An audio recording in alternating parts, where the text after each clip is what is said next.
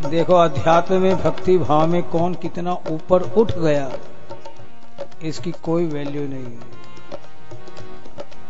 ज्ञान मार्ग में उठना अच्छी बात है। अहम ब्रह्म अस्मि।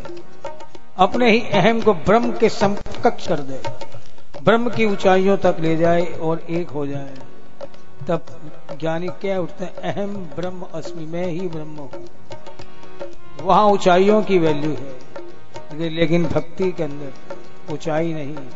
कौन कितना गहरा डूब गया उसकी वैल्यू है। क्यों? ये प्रेम का सागर है, रस का सागर है।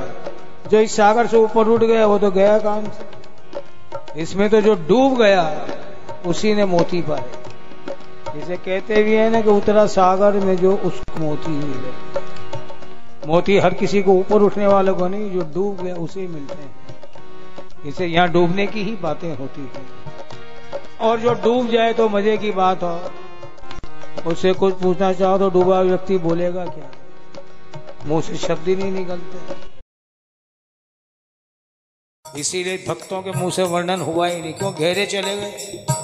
रस इतना मुँह में भर गया कोई शब्द निकले ही नहीं। इस बात को ध्यान रखें। शायद हमारी कुछ भ्रांतियाँ दूर